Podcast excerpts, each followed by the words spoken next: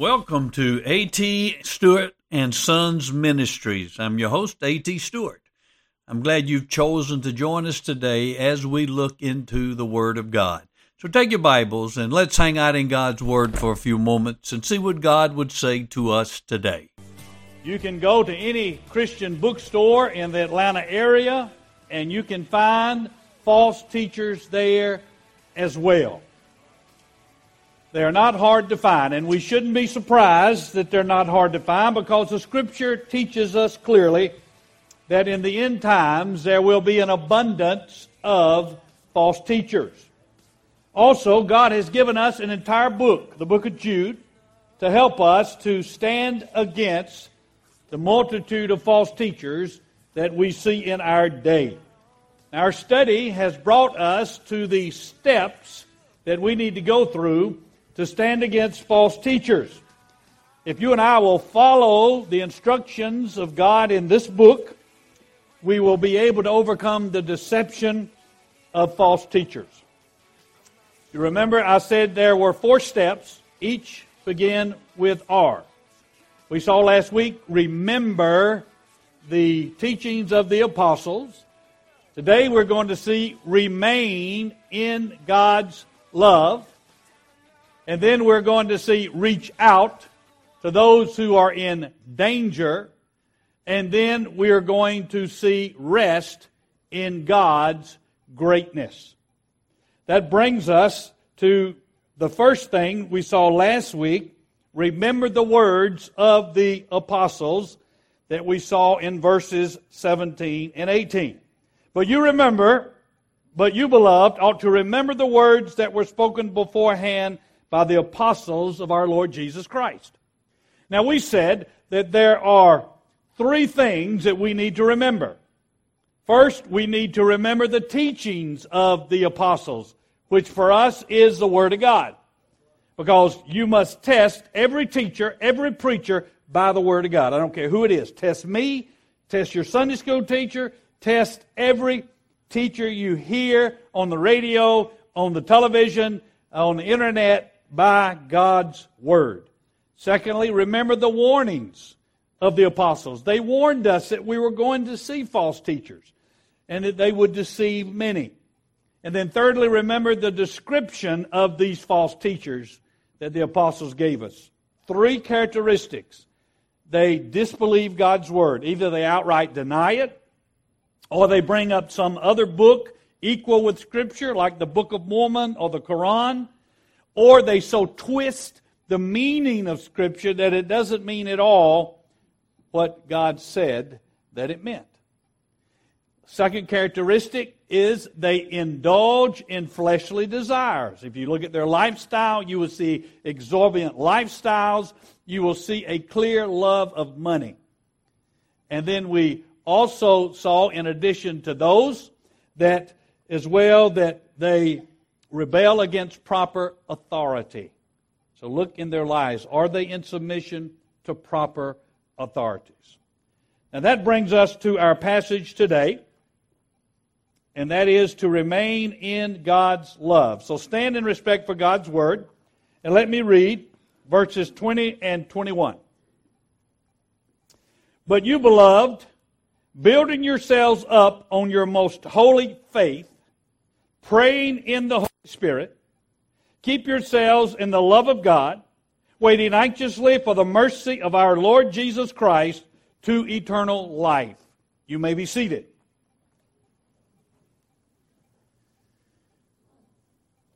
Remain in God's love. Now, actually, verses twenty and twenty-one are one sentence in the original Greek. Now, you have one main verb. Keep is your main verb. Keep yourselves in the love of God. And you have three participles de- explaining or defining this verb. The three participles are building, praying, waiting. In other words, what the Scripture is telling us is how we are to remain in God's love. In other words, we remain in God's love. Next slide. We remain in God's love by building yourselves up on the most holy faith, by praying in the Holy Spirit, and by waiting anxiously for the mercy of our Lord Jesus Christ to eternal life. Those are the three things you do to keep yourself in God's love.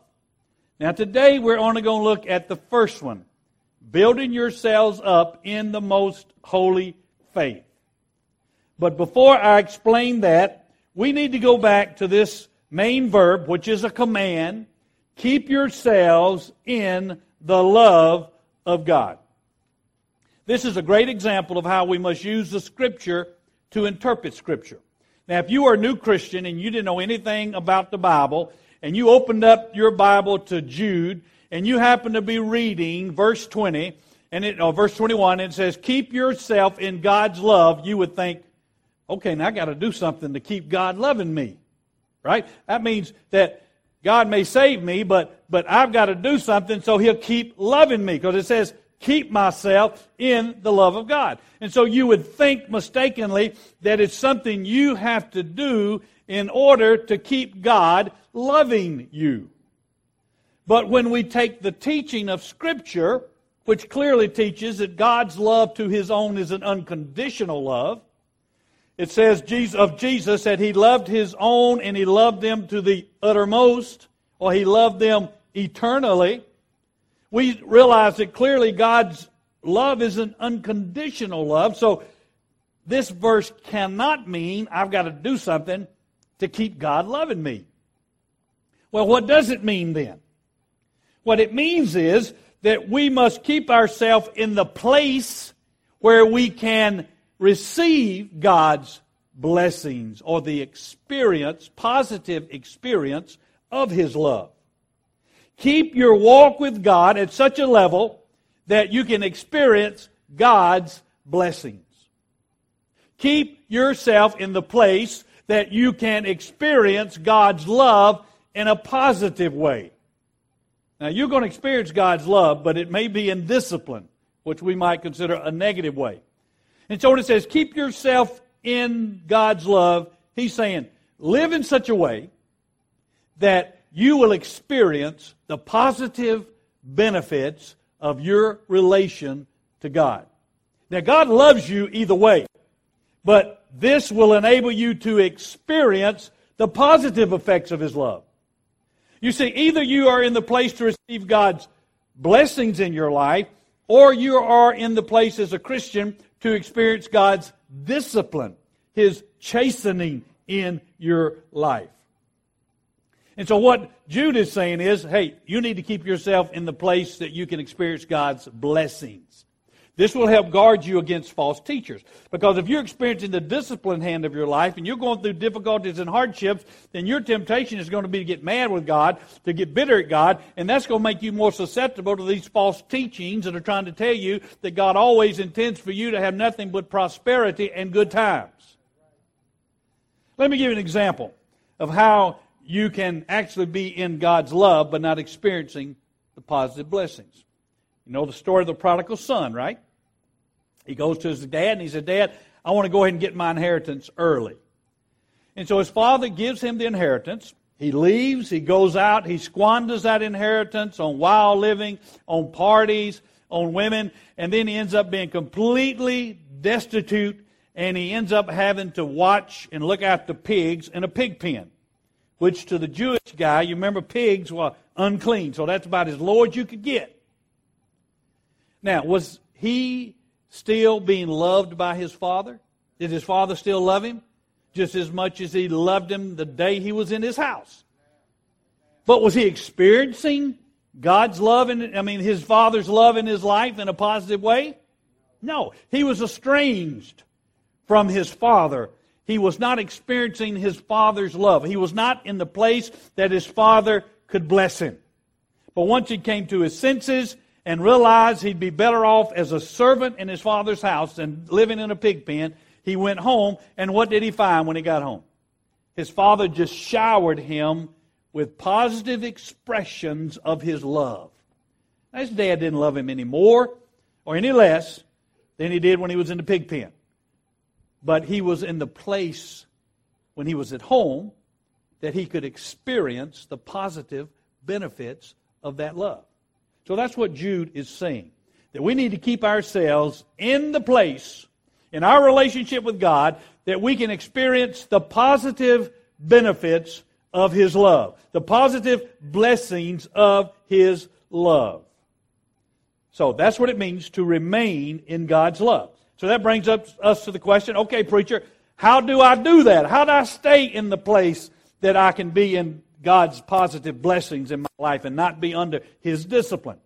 Well, Jude says, first, building yourself up on the most holy faith. Second, praying in the Spirit. Thirdly, waiting anxiously for the mercy of our Lord Jesus Christ unto eternal life. All right, that's the way you do it, those three things. Today, building yourself up on the most holy faith. Well, what does it mean to build yourself up on the most holy faith? It means not your faith. It's not talking about your faith, but when it says most holy faith, you remember it's talking about the Christian faith, the teachings of the apostles of the early church. Build yourself up in your walk with Christ. You can say it that way. Build yourself up in your Christian faith. Build yourself up in your Christian life. Build yourself up into spiritual maturity. This means to be strong in the Christian faith. Just like physical strength comes with physical maturity. Take a two-year-old, take a twenty-two-year-old. Which one's stronger? No doubt about it. Same way about spiritual maturity. Spiritual strength comes from spiritual maturity. A person who is a baby in Christ will not be as strong spiritually as someone who is a spiritual adult in Christ. So to build yourself up on the most holy faith is to become spiritually mature. It means to grow into spiritual adulthood. Paul says in Ephesians, be strong in the Lord and in the strength of His might. It means to recognize that your strength comes from the Lord, and you rest in that strength. You depend on that strength to enable you to stand against temptation, to go through the hardships and trials of life. You look to Him to be everything you need. To build yourself up in the most holy faith is to be a spiritual bodybuilder. All right, now we're going to bring it down. We all have seen bodybuilders, right? The guys that had the big heaps of muscles who spend hours and hours and hours a week building up those muscles. They exercise, they diet, they build up their physical bodies. Well, you and I need to be spiritual bodybuilders. We need to be on the right diet, and guess what that diet is? The Word of God and obeying God's Word.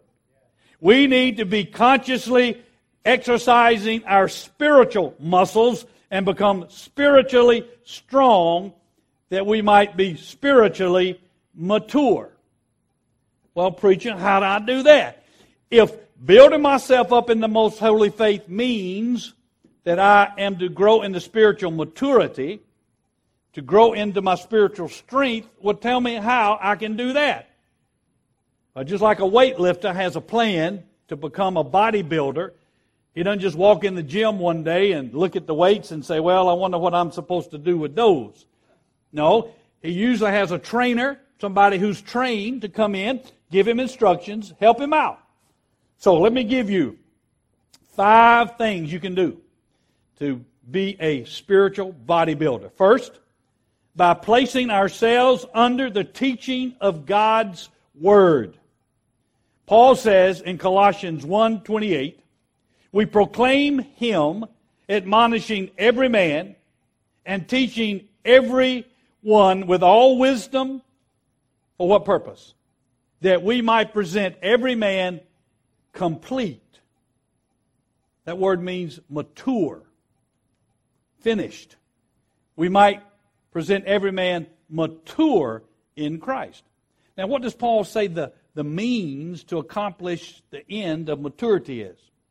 Proclaiming and teaching. And he's talking about the Word of God.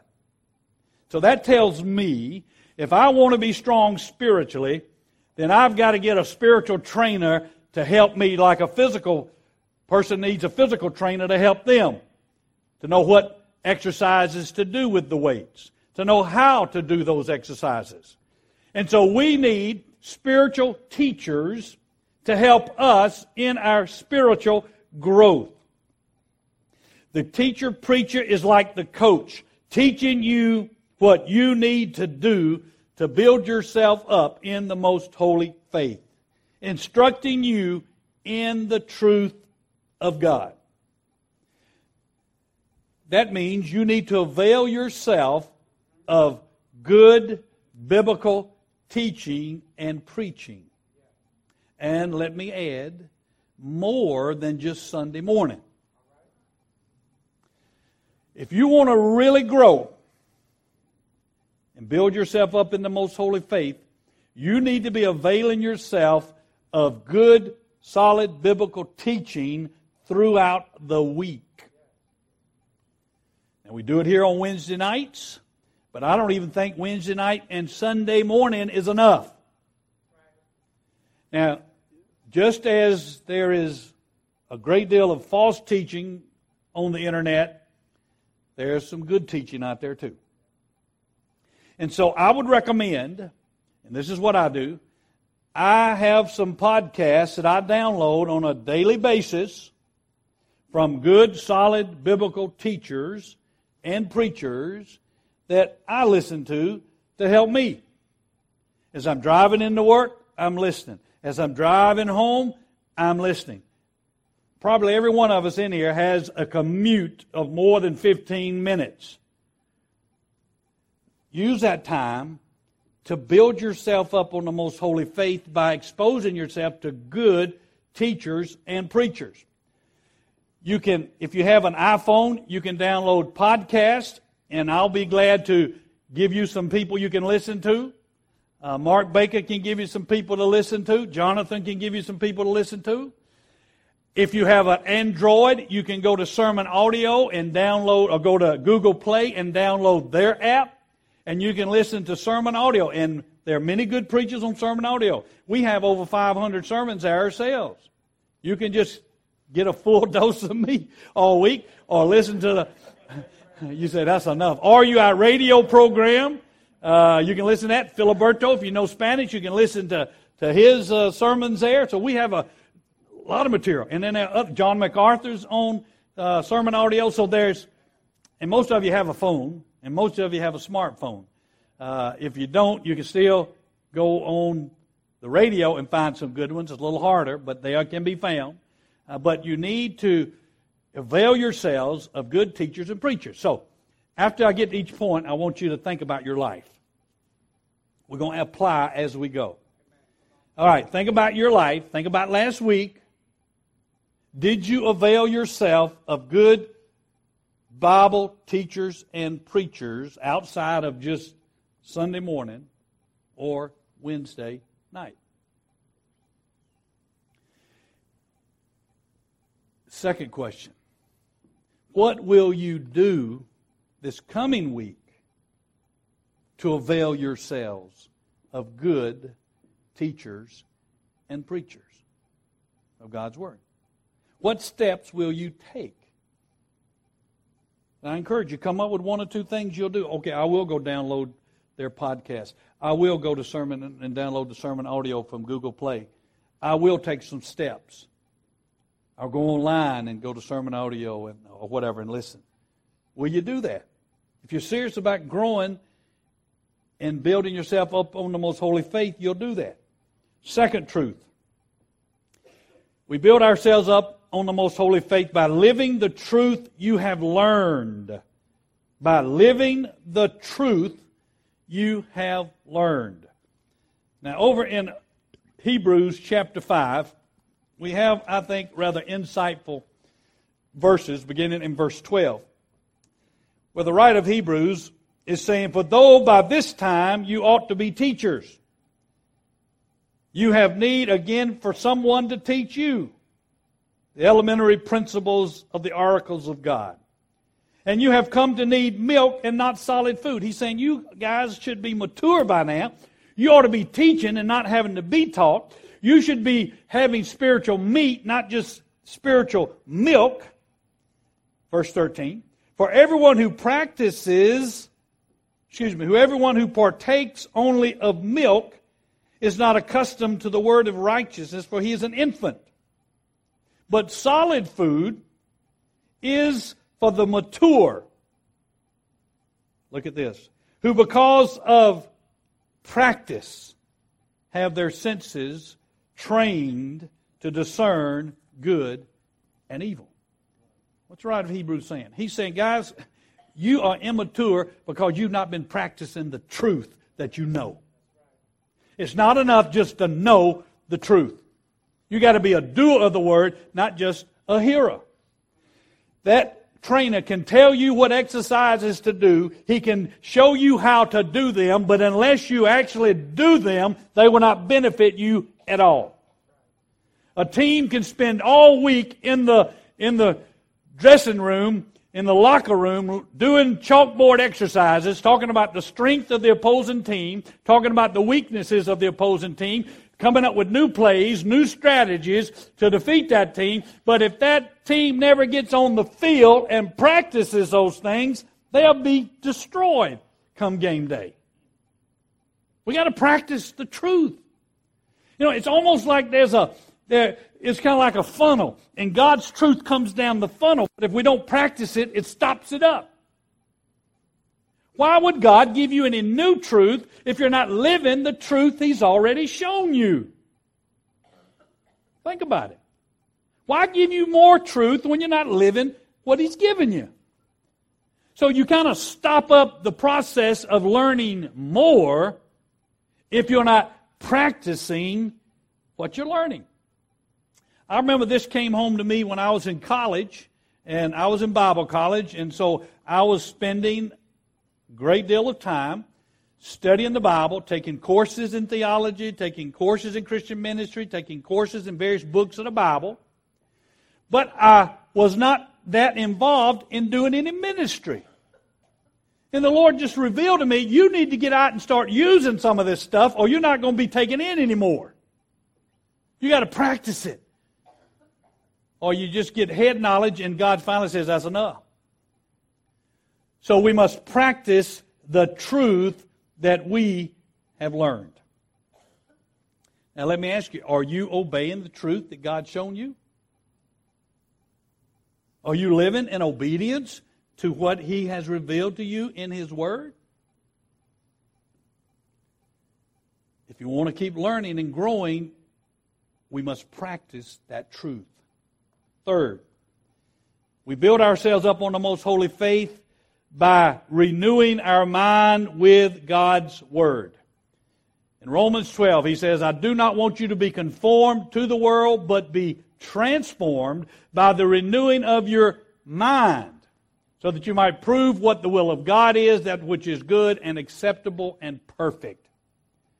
You've got to have a renewed mind if you're going to build yourself up on the most holy faith. Well, what does that mean?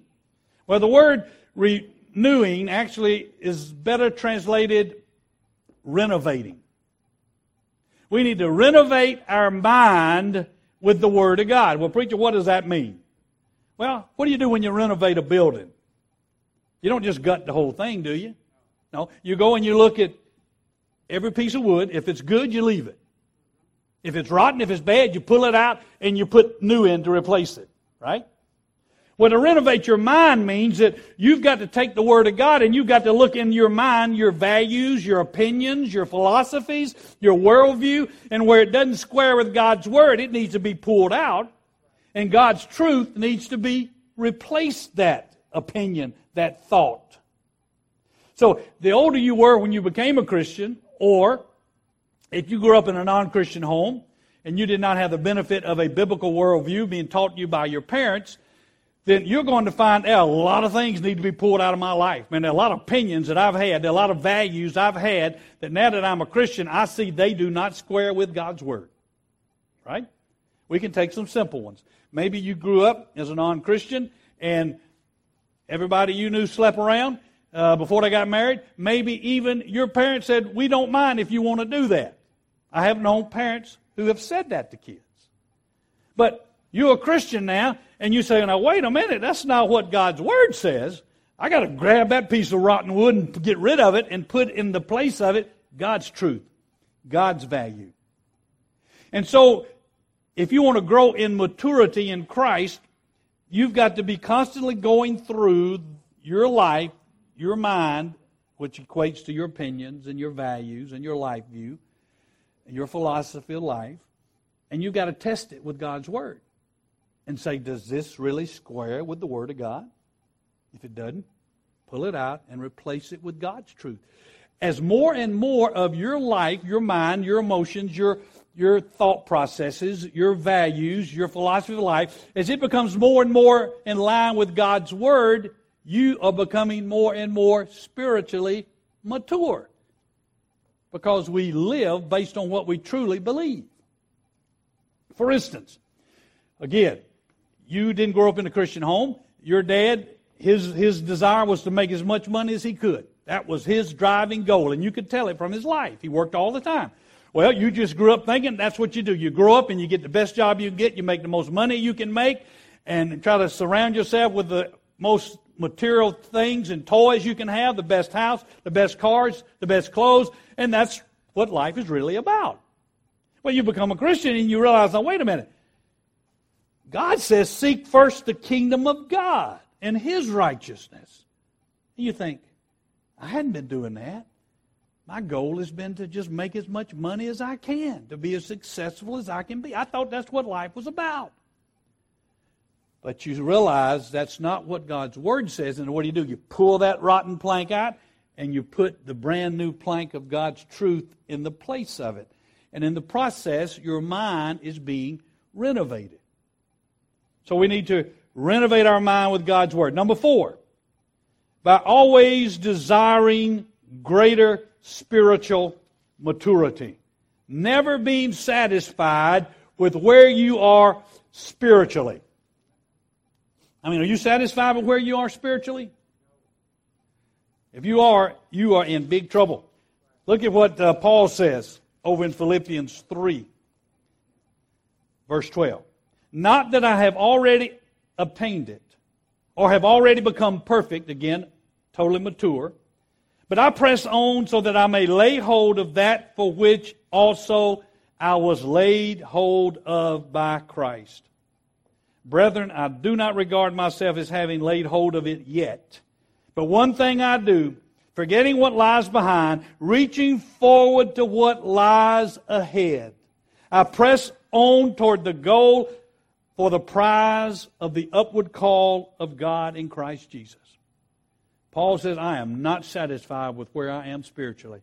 I want to continue to grow in my spiritual relationship with Christ. I want to love Him more and more and more. I want to press on to being more like Christ. I am not satisfied. Are you satisfied with where you are spiritually? If not, what are you doing to change that? What are you doing to grow into greater spiritual maturity? Putting yourself under the preaching and teaching of God's Word? Renewing your mind in the Scriptures? Living the truth that you know? All these things will help you grow in your spiritual maturity. And then number five, by remaining steadfast in our faith during hardships and adversities. Here James helps us as he talks about as we remain steadfast in our adversities, in our hardships, that this leads to the maturity of our faith. James chapter one, verse two, he says, Consider it all joy, my brethren, when you encounter various trials, hardships, difficulties. Why should I consider that joy? Because knowing that the testing of your faith produces what? Endurance, stickability. And let endurance have its perfect result, that you may be perfect and complete. Again, that word means mature, lacking in nothing. So when we experience difficulties and hardships and we continue to trust God and persevere in our faith and believe God, even when things don't look believable, but we say, no, God, I'm not going to doubt you. I'm going to believe you. You know what that does? That strengthens your faith. That's being spiritually weightlifting. You know, a weightlifter has to, he lifts until he has totally extenuated all of his muscle strength. He cannot lift another one. They break down their muscle in order that they might build it back up. Exercise builds strength. We need to spiritually exercise our faith in order for it to become strong. And the way it does that is through difficulties and hardships. In fact, when God brings us to the limit of our faith, then we have to look to Him to supply more faith. That's when you really grow. Weightlifters don't start off with five pounds and stay with five pounds. They increase the weight as they get stronger. Faith is the same way. As we trust God in difficulties and hardships, our faith becomes stronger. And then when the next trial comes, we continue to trust Him, and it gets a bit stronger yet. And that's the continuation of the Christian process. Joseph was tested by God's word. You remember God gave Joseph a vision that he was going to be the leader of his family. Now his family, his brothers didn't take too kindly to that. And so they ended up selling him into slavery. And he ended up going and being a slave in Potiphar's house. And then he ended up going to prison for several years. You remember that? But all this time, it says the word of God tested him. What does that mean? That means that he knew God said he was going to be a leader. And yet here he was a slave in prison. So he had to believe and trust God anyway. And it's no indication he ever doubted, got upset and angry with God and said, God, you said I'm going to be a leader. Why am I in prison? But we all know how the story ended. In God's time, God took him out of prison and placed him second to Pharaoh. But the Scripture says the Word of God tested him during that time, that his faith might grow and he might be the man that God would use in such a tremendous way.